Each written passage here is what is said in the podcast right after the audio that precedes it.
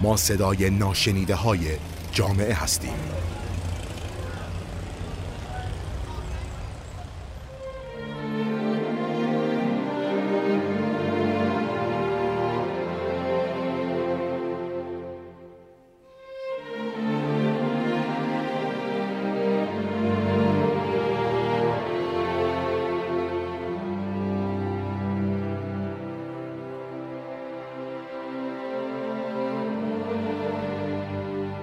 سلام دوستان عزیز وقت بخیر من سپید صادقی هستم کارشناس ارشد مشاوره و در این فایل می‌خوام در رابطه با افسردگی فصلی با شما صحبت کنم همه ما توی زندگیمون پیش اومده که احساس خستگی، بدبختی یا ناراحتی داشته باشیم. اما این احساسات معمولا دوام زیادی ندارن و با انجام فعالیت های روزمرهمون کار کردن یا صحبت با اطرافیان می‌تونه برطرف بشه یا حداقل کمرنگ بشه. اما بعضی از افراد هستن که این احساسات درونشون مدت زمان بیشتری ادامه پیدا می‌کنه.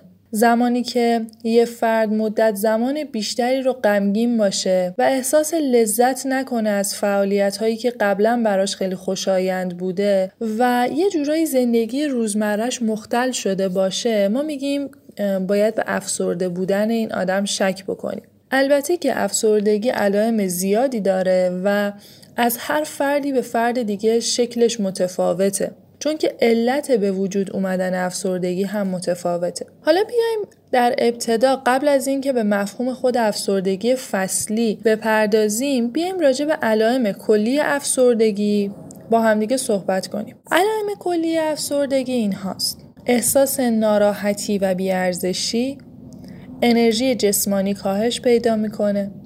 احساس ناامیدی و بیحوصلگی. کاهش علاقه شدید و اشتیاقی که ما قبلا به فعالیت های لذت بخشمون داشتیم.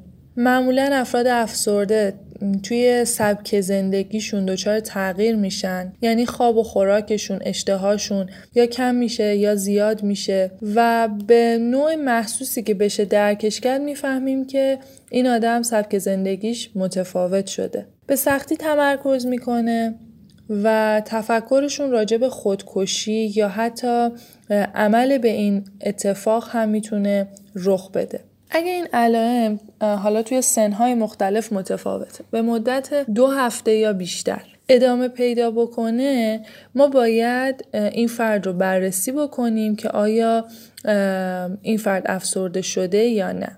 حالا اگه همین علائم رو در نظر داشته باشیم متوجه میشیم که افسردگی فصلی هم همین علامت ها رو داره با این تفاوت که زمان خاصی از سال اتفاق میافته. یعنی یا فرد با شروع فصل بهار دچار این موضوع میشه یا با شروع فصل پاییز.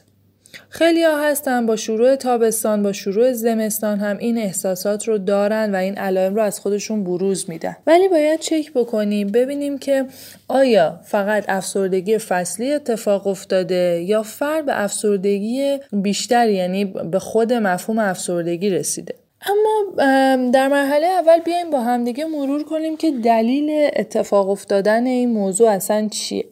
دلایل در واقع افسردگی فصلی یه جورایی ناشناخته است. اما حالا با توجه به مقالاتی که توی این زمینه و گروه های آزمایش کنترلی که بررسی شدن افرادی که به افسردگی فصلی مبتلا هستند توی تنظیم یک سری از های بدنشون دچار اختلالن. مثلا هورمون سروتونین. سروتونین یه انتقال دهنده عصبیه که خلق و خوی آدم ها رو تنظیم می‌کنه. و زمانی که اون پروتئینی که می‌خواد انتقال بده سروتونین رو باعث کاهش سروتونین میشه و در نتیجه افسردگی اتفاق میافته. از دیگر دلایلش ما می‌تونیم به ترشح بیش از حد ملاتونین اشاره بکنیم. ملاتونین چیه؟ ملاتونین یه هورمونیه که خواب رو تنظیم می‌کنه و تولیدش توی در واقع تاریکی زیاد میشه و چون شبهای زمستون طولانی تره ملاتونین بیشتری در واقع ترشح میشه که خواب آلودگی و کسل بودن و بیحالی افراد به خاطر این موضوعه. به خاطر همین افرادی که مبتلا هستن به افسردگی فصلی معمولا خواب آلودن دلیل دیگهش اینه که این افرادی که مبتلا میشن ویتامین دی توی بدنشون کمه. چون ویتامین دی در واقع نقش خیلی مهمی توی تولید سروتونین داره. حالا بیایم با هم دیگه به این بپردازیم که اوکی ما متوجه شدیم فرد مبتلا به افسردگی فصلیه. چه نوع درمانهایی وجود داره برای این موضوع؟ من اومدم چهار تا دسته درمان رو از هم تفکیک کردم که براتون توضیح میدم. اولین دستش خب دارو درمانیه که مسلما بدون تجویز پزشک نباید اتفاق بیفته و هر فردی به میزان مبتلا شدنش به افسردگی باید در واقع این دارو رو دریافت بکنه. توی همه افراد هم نیاز نیستش. توی مواردی که حادتر تجویز میشه.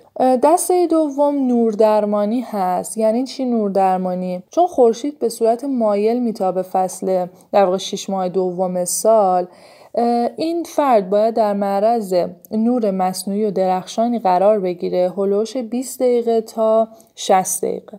و میان یه سری حالا فیلترهایی می‌ذارن که اون اشعه هایی که این نور داره رو کمتر بکنن تا آسیب کمتری به فرد برسه. تا این فرد بتونه هم ویتامین دی جذب بکنه هم در معرض این نور قرار گرفتن باعث بشه این مقدار انرژی بگیره و اون خوابالودگی کمتر بشه. دسته سوم درمان درمان های روان درمانی هست که میاد یک سری از در واقع تقویت کننده های مثبتی رو برای فرد در نظر می‌گیره. یه جور فعال سازی رفتاری که فرد تلاش می‌کنه فعالیت های لذت بخشش رو دوباره انجام بده یا اینکه یک سری فعالیت های جدید رو بیاد تجربه بکنه. یه مقدار هیجان یه مقدار فعالیت های لذت بخش باعث میشه که فرد از اون حالت رخوت و سستی در بیاد. و درمان دسته آخر مکمل های ویتامین دی هست که ما بیایم تغذیه فرد رو به صورت غنی و کامل از ویتامین دی داشته باشیم. البته این نوع درمان ثابت نشده و نمی‌تونیم به عنوان یکی از فیلترهای 100 درصدی روش حساب بکنیم.